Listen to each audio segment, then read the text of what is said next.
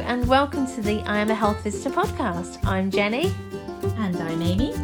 So, today we're talking about um, an article in our, our favourite newspaper, it seems, for health related articles, The Guardian. Yeah, I promise we don't only read The Guardian. To be honest, I don't really read any newspaper regularly. So, it is coincidental that the last few news articles we've picked up seem to be The Guardian. I think it does say something about the uh, quality of The Guardian's health reporters, though. Um, although this was actually from their environmental editor. Um, mm-hmm. And it was something which I think immediately a lot of people saw and shared quite widely yeah. with a bit of a kind of, um, yeah. because it's talking about microplastics and talking about how bottle fed babies swallow millions of microplastics a day. So yeah. the headline says. Mm-hmm. Um, as we all know with these things, there's always a lot more to them, and Amy's our lady to find the more to them if there is anything more to them. well, so, okay. I'm quite interested in this topic anyway because, as you know, my husband is really into um, energy, eco energy research. So he's like quite an environmental type of a person, and yeah, um, so it's kind of an area of interest for him. So I took it on to thinking I'll do this topic, and and I started by saying, "Oh, Rich, you know, we're covering this on the podcast. You know, give me a little." Um, education on microplastics what do i need to know you know give me the basics and he was basically like talked for a few minutes and then went, but you know, it's not really my area of specialty, so I'm really looking forward to hearing the podcast. so, I mean, I the only bits of microplastics I know about already are um, from um, belonging to a very lovely WI down in southeast London, um, uh-huh. and it was something which was on the sort of the WI radar of resolutions and things, and oh, a lot about um, clothing and how yes, it's yeah, getting into microplastics are getting into the the sort of the wa- water from washing yeah. machines and tumble dryers and things. Yeah. Um, so I now have read more chemistry than I care to enjoy, to be very honest. I hated chemistry at school. This is not my specialty, folks. Okay, so that being said, I am not a chemist. I am a health visitor. Um, and I have done my best with this topic. um, but I have enjoyed reading about it and I've definitely learned a lot. So I'm hoping I can pass on a little bit of that learning. Um, and you know, you know, I don't claim to be an expert on microplastics and far from it, but I don't think we need to be, to be honest. It's like any no. of these things, you know, there's there's always far more to know than you're ever gonna kind of you're always only scratching the surface, aren't you? But yeah. Um you know, I think I can at least give people an overview, first of all, of what microplastics are, yeah. why we care about them, you know, should we be worried about them. And because I see um, it is being said that they're found everywhere now, even they in the Arctic are. and things. It's yeah. amazing how widely spread yeah, so is. Basically, what they're defined as is I mean, there's a very complex definition here synthetic solid particles or polymeric matrices Polymeric. with a regular or irregular shape and with size ranging from 1 nanometer to 5 millimeters of either primary or secondary manufacturing origin which are insoluble in water. So I'm going to like just digest that to mean bits of yeah. stuff but right ranging from, from 1 nanometer to 5 millimeters. I was saying 1 nanometer. They're all, they're even... all man-made and they're all insoluble in water. So that's basically what you define yeah. as microplastic. I mean, one it nan- is a big range, yeah. Yeah, one nanometer. I can't even envisage what that. Sorry, micrometers. Is. Yeah, one micrometer to five millimeters. Yeah, sorry, I got that wrong. It's not a nanometer; it's a micrometer. So uh, one micrometer is um 0.001 millimeters. Wow. So okay. it's very tiny. And I think that's the kind of scale that we're looking at, I'm guessing, for this study rather than the five millimetres, which would be quite noticeable, I yeah, think. it'd be definitely noticeable in your baby's bottle, wouldn't it? I mean, yeah. um, I'm going to sort of talk broadly um, about microplastics and our ingestion of them and our and the impact that could potentially have on your health rather than specifically about this study because as you'll see, this is the first study that demonstrates it in bottles. Um, yeah. Babies' bottles, which is of course relevant and of course headline grabbing. Um, yeah. But it's not surprising to find them there, really, given no. what we know about them. Okay. Okay. Cool. Um, so yeah, so they're they're between one micrometer and five millimeters. Um, that's the size that they are, um, and that size, the size of them is quite important, um, as we'll see. But basically, they're everywhere. Okay, they've been found in food, both adults' food and children's food. We find them in Arctic snow, rivers, oceans, mountain soil, in tap water to the point that we now, you know, researchers and in the literature, this era of history has been dubbed the Plasticene because there's plastic literally everywhere. Yeah. And like you said, when you wash synthetic synthetic fabrics in the washing machine, it releases microplastics, and most modern filters don't filter them out, so they do just go straight into the water supply. Yeah. Um, foods encased in plastics, especially when you get single-use plastics like um, you know, film on top of on top of food that you peel back and throw away, the, the kind of soft plastic film, um, or like a classic example is water bottles, isn't it? You yes. know, everybody's heard that you're not supposed to use water bottles more than once and refill them and refill them because yes. as they degrade, they release the microplastic particles into the water. They're designed for single use, yeah. Mm-hmm. So single use plastics are the worst, which coincidentally, single use plastics are just a general bad idea for the environment, aren't they? Yeah. Um, but yeah, there's a load of, and I'll put some references about um, contamination of drinking water, oh, plastic tea bags. Yeah. So of course, put, yeah because most I didn't even know this until a few months ago because as I say like we're quite into like environmental stuff in our house and we always compost our tea bags and right. it wasn't until so we've got this big compost bin at the bottom of the garden and Rich was like I keep finding tea bags in my compost and when we looked it up most tea bags even like fancy, like you'd think, you know, like Twinings tea bags, yeah. or you know, you get those Teapigs you know, yeah, and they're yeah. like papery, you know, you think yeah. they look really environmentally friendly. They're not. They've still got plastic no. in yeah. them. Well, it's only there's a few brands now that do them without plastic in, and it's only when they start saying now plastic free that you go, hang on, there was oh. plastic in there to begin with, because exactly. as you said, they feel so papery. You don't realise you wouldn't it's there know. to no. But apparently, this article has found that steeping one tea bag at approximately 95 degrees, so you boil the kettle, you pour it into your mug, yeah.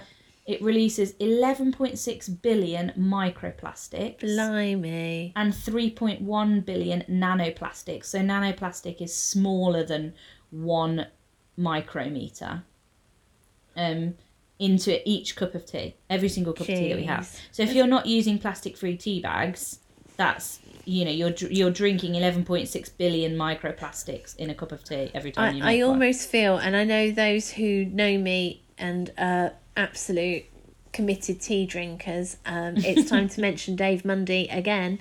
Um I can imagine them always seeing me with a halo above my head now yeah, because yeah. I don't like tea or coffee. I know you don't so I have never I, I'm plastic free from that point of view I'm a big tea drinker. You know, I'm like yeah. northern at heart, and every time you come, I'm like, "Do you want a cup of tea?" And you're always like, "Don't drink tea, Amy."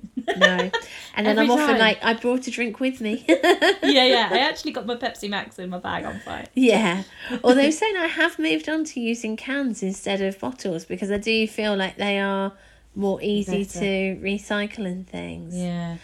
Um, um and so you know so so basically oh the other thing is about food like we there's also been an article that estimated we ingest around 80 grams of microplastics per day from fruit and vegetables because the soil that we grow our fruit and vegetables in is polluted with microplastics blimey so I mean, that's that's quite a lot, 80 grams. I was like, excuse me, if you ask me to eat 80 grams of something, that's like a quantity of something. It's not like you know, 80 grams is, is a significant yeah. amount. Yeah.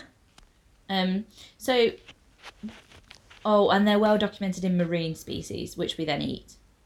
So basically, we know that there is a lot of plastic in our food and drink. We already know that, all of us. Blimey. We yeah. do that already. So I don't say all of that to be alarmist. You know, I'm not saying like, oh my god, they're everywhere. Panic stations. Everybody immediately eat food only prepared in your own garden even that wouldn't work. I don't know. Yeah, because there'd be plastic in the soil.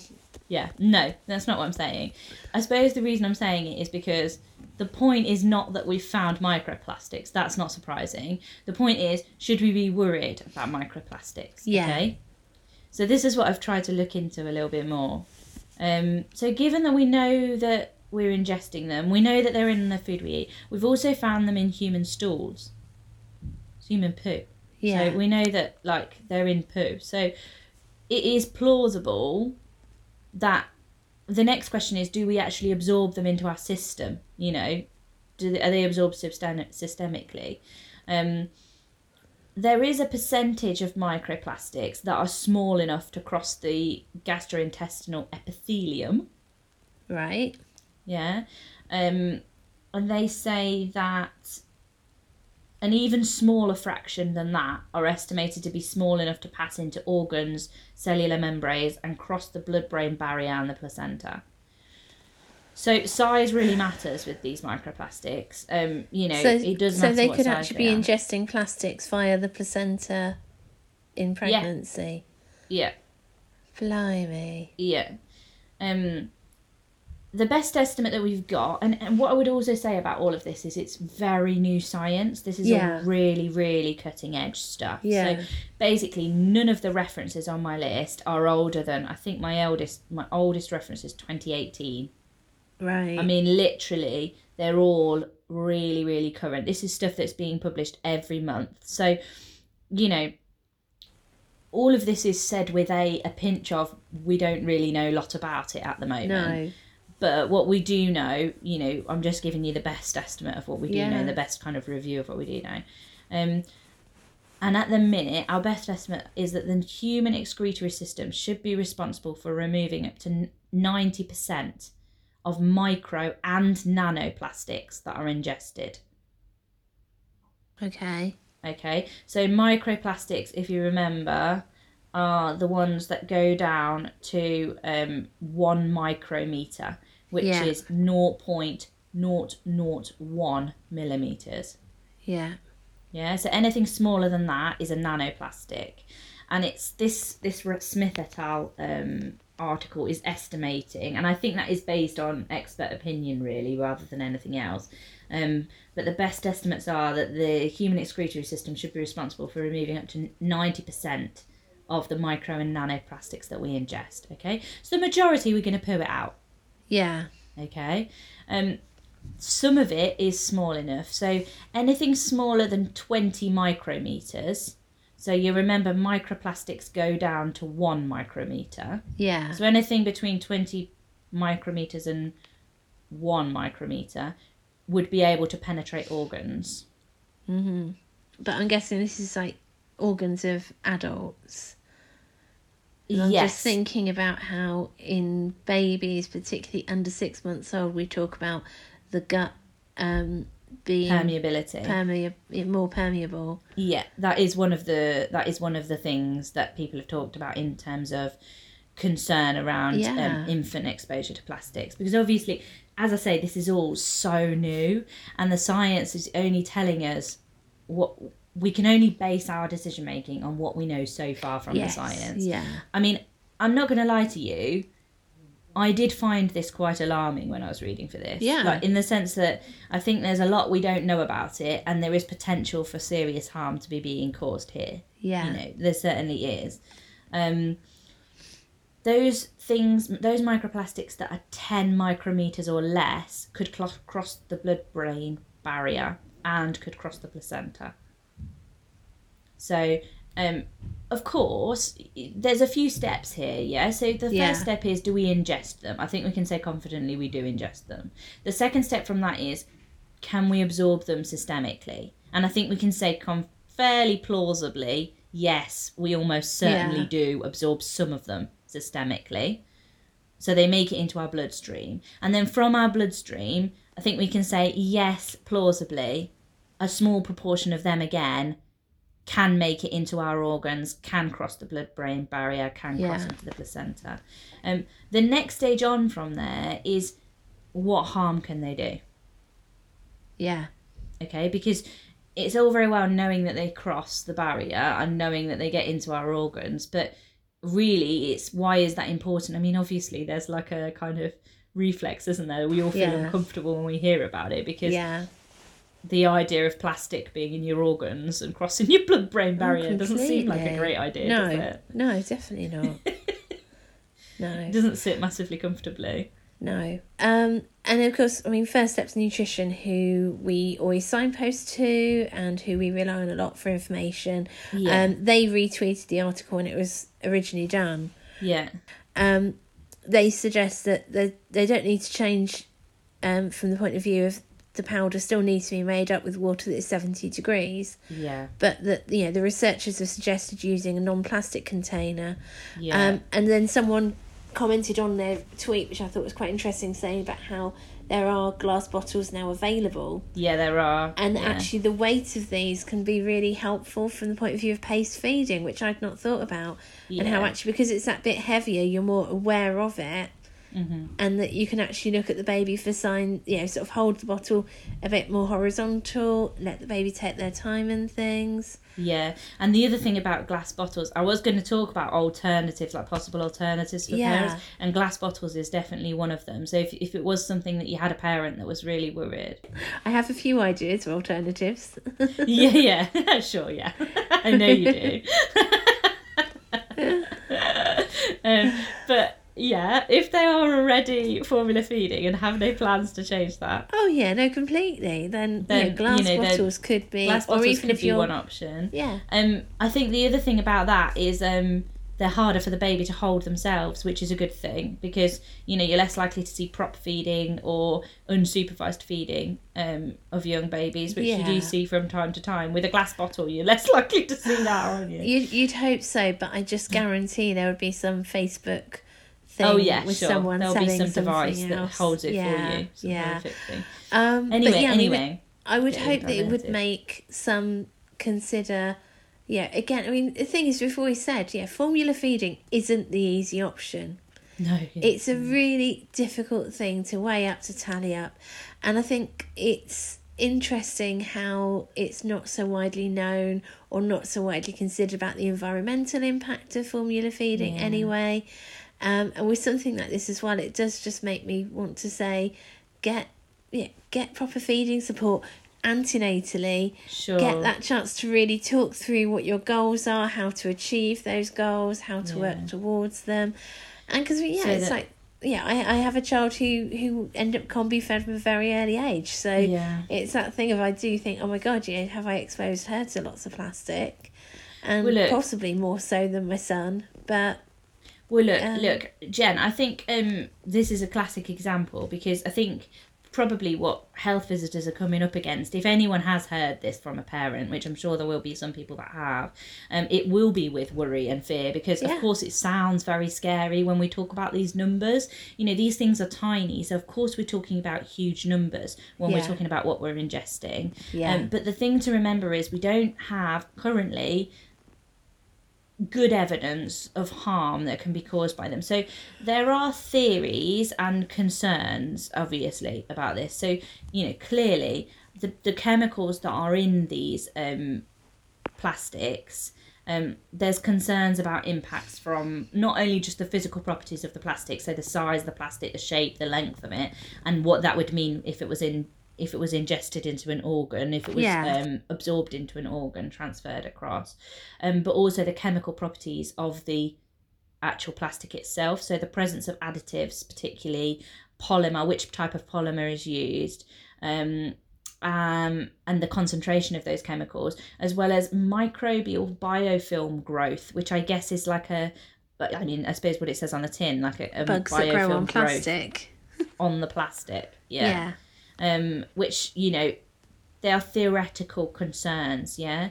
Yeah. Um, we know, for example, that the the chemicals that are used in the production of these plastics um, are toxic, are considered toxic. Yeah, so they're toxic chemicals. Um, we don't know, however, how those toxic chemicals absorb or desorb from microplastics. So Yeah. we know that the chemical itself, if you were to drink it, the one that's being used in the microplastic, in the production of that microplastic. We know that that chemical itself, if you were to drink it, which would be not advisable, it would be toxic. Okay, but once it is actually in the in the plastic or the yeah. polymer, what we don't know is how it transfers out of that again and whether it is then toxic in that form. No. Does that make sense? Yeah. So there's there's there's some leaps, there's some steps there that need to be properly investigated. Yes. Um, there is also new legislation that's coming in. Um, there's been some EU legislation since June 2011 which limits the amount of chemicals we know to be toxic um, included in the manufacture of children's toys and products designed for infants to mouth, such as dummies, bottles and teats, cutlery, food storage for children. You know, all those plastic things that you imagine children are going to be chewing on and putting yes. in their mouth. Yeah. Um, and that legislation has just been extended in July 2020. So this year is brand new, and in that legislation includes almost all plastic manufacturing. Okay. Yeah. So it is Sorry, I, know, I nodded then instead of actually saying yes. It's like I just forget that we're actually recording a podcast at times. Yes. God, I definitely don't want to record a video version of this. I would never be able to do it in my pajamas again, which would be a big problem for me. um, yeah, so they're they're limiting the toxic chemicals um, that are allowed to be included, which seems like a sensible thing to do, um, given that we don't know how much of these toxins actually are able to get into our system and what harm they're able to do when they're there. Yeah. Um, but we are dependent on the legislation being followed, and there are apparently 206 reported cases of toys that contained phthalates in 2018. Uh-huh. So I mean, obviously, it's only this legislation is only as good as people actually doing what they're supposed yeah. to do. Um, I might need I to mean, add yeah. apologies for any noise that anyone can hear. It sounds like someone's scratching and things outside. It's the beginning of the Christmas holes. My son is outside of the door playing, no doubt some variation on football. So uh, excellent, good work. Yeah, guest appearances I, I can't a. stay hidden. I try and hide, and they always find me. track you down. you wait, you wait. It will happen to you. oh yeah, absolutely. oh dear. Um. um so yeah, yeah, I mean, it's yeah. um. Yeah, I think I kind of said my my piece already. Really, that I had around this and my concerns around it. But also, it seems like the the researchers came up with uh, ideas of how to minimise this, which I mean, completely go against all of the advice we have on making formula up. well, and also, have these researchers ever had a baby? Clearly not. I mean, they are insane if they think parents of babies are going to be able to do the suggestions that they made. Yeah. Um, um, you know, um, they've said they've said the alternative to reduce leaching is to rinse sterilised bottles with cooled boiled water, which has been boiled in a non plastic container at least three times, and then to mix the formula in a non plastic container before transferring it to the bottle.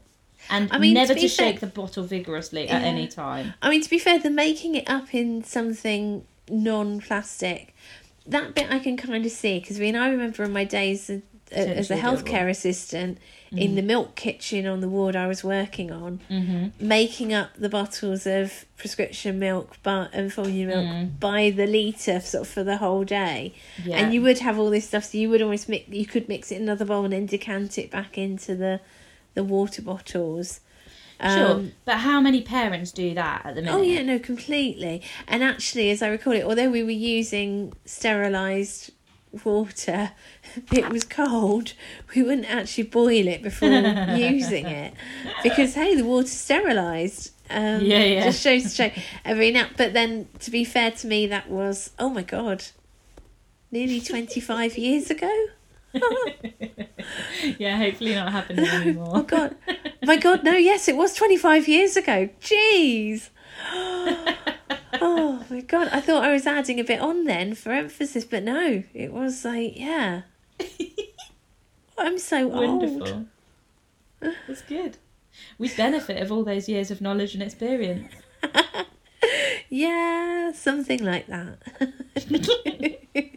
that or my imposter syndrome just says, How on earth are you still blagging it, girl? Nonsense. You're not blagging it. Never a day in your life. Oh dear. Um, but yeah, I just think that I think their suggestions really everywhere I looked all of the kind of advice, the NHS advice, First Steps Nutrition, even yeah. the actual formula companies themselves, they all say that you have to shake the bottle yeah. in order to dissolve, dissolve the powder.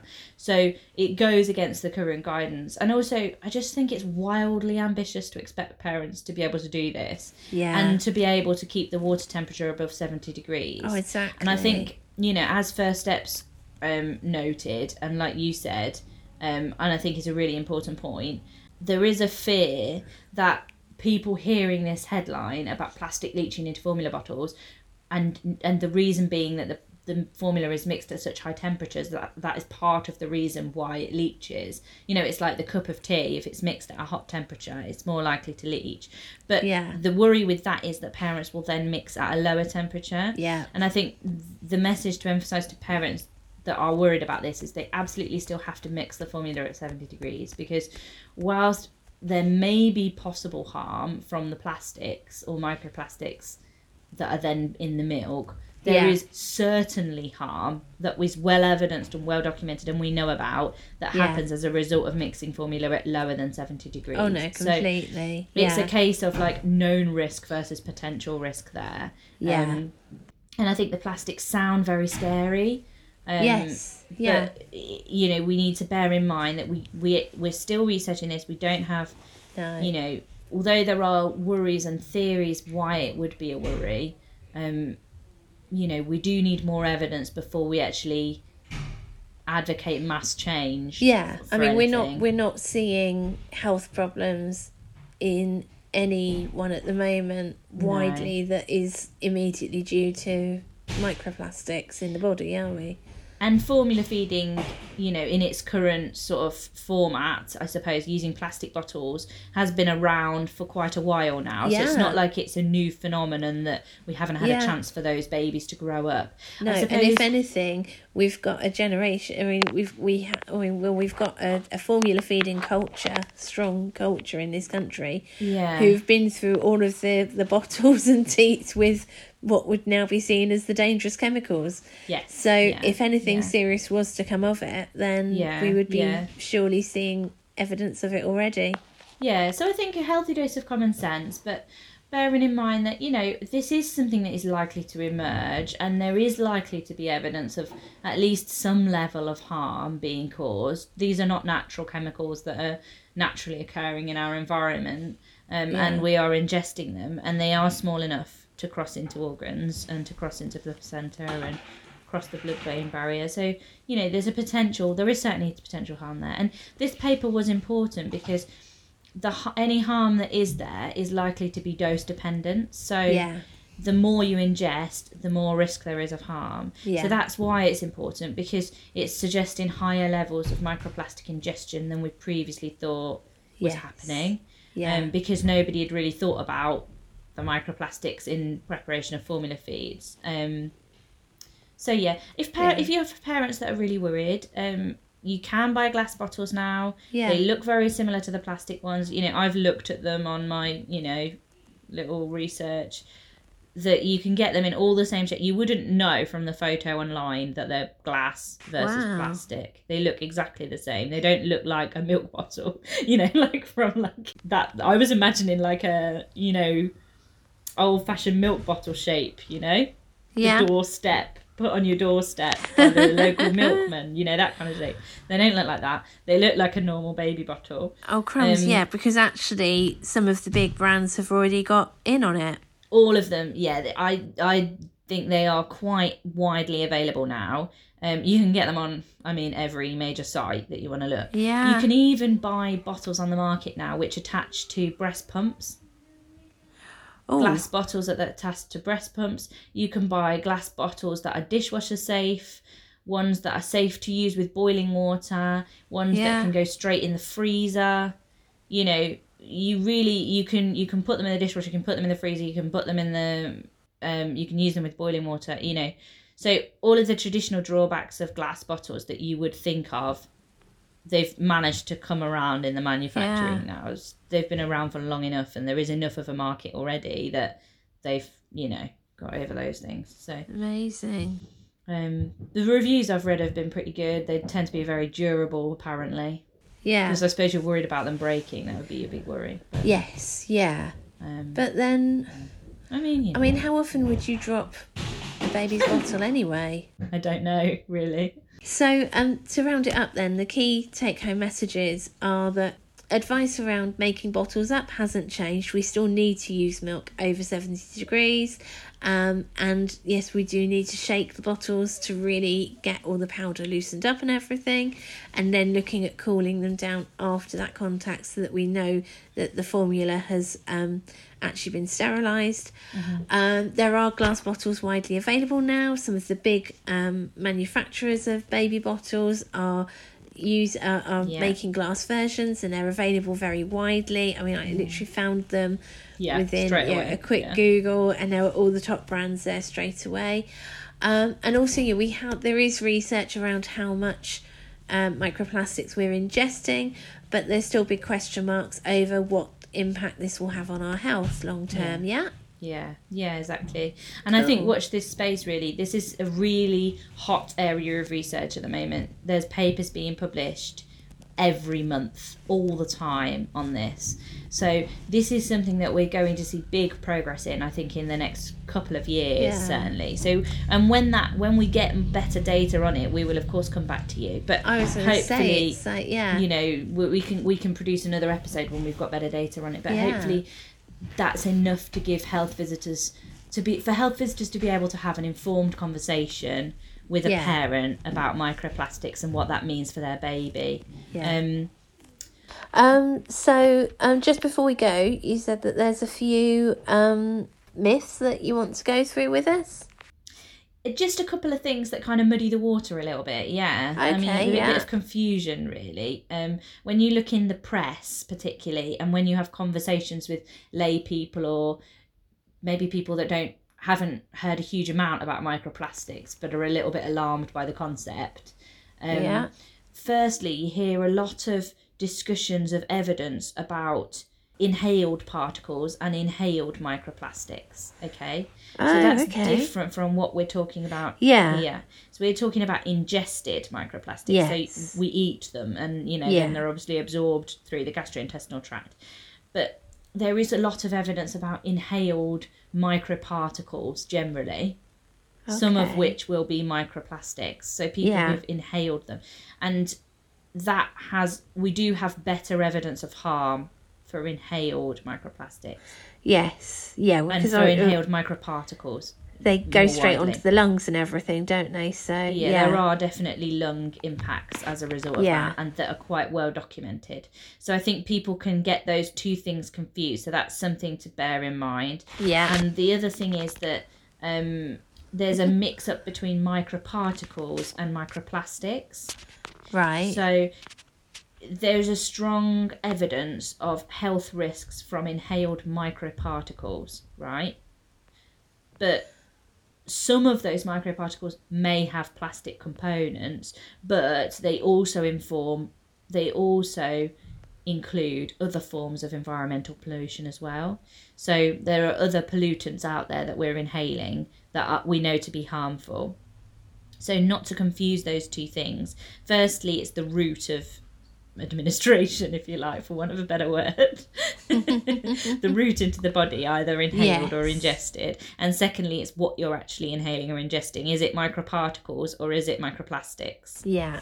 Because microparticles, we know, covers a, a multitude of sins, really, in terms of pollutants. Yeah, microparticles have been in the news a lot with the inquiry into the death of a girl in um, Lewisham with asthma, hasn't it? Oh, okay. That's yeah. with the um, the pollution and how big right. an impact that had, and they've actually ruled that the pollution had a major part in her her death, due, Gosh, which was secondary to asthma. Gosh, I didn't. I yeah. had hadn't heard of that case particularly, but but certainly, yeah. I mean, um, that is something we know a lot more about and there's more research emerging about how different environmental pollutants are released yes. into the atmosphere and yeah. how we need to limit them for health reasons so those two things can be kind of discussed in tandem yeah and so it's important to separate out those risks because I Yeah. think you know they can seem very scary. Then Definitely. if you don't separate them out, it, it can seem. And often when you read news articles, they conflate them, which Yes. is just confusing. I think, Yeah. for people. yeah. So yeah, Oh, cool. that's the last thing I wanted to just draw. that's it. That's you be silent now for the rest of the. Podcast. Yeah, that's it. No. it's okay. Might as well just go now. I'll just do the rest on my own then. No. um, I really hope that's been useful for you. Um, it's definitely been really interesting, sort of being able to do a bit of a dive behind the the headline and the story. So thank you, Amy, for looking into that for us. No worries. if Um, anyone's a chemist and they're listening and they think, "My God, she's talked a lot of nonsense," please write in because you know I'm doing my best with what I've got. Yes, if you'd like to cover this subject for us in the future, Yeah, then yeah. Uh, please feel free. um, but yeah, so if, if you Yeah. are a chemist wanting to complain about Amy's poor science, um, or you've got any other questions and queries for us, then there are a multitude, a multitude of ways to get hold of us. Absolutely. Um, you can email us, um, which is long form. It's I am a health visitor written out in full at gmail.com. Obviously, you don't have to add the written out in full bit in the email address, that would be a bit too long. Um, or for our shorter, snappier places, we're on social media. We're on Instagram at I am a HV. We're on Twitter also at I am a HV.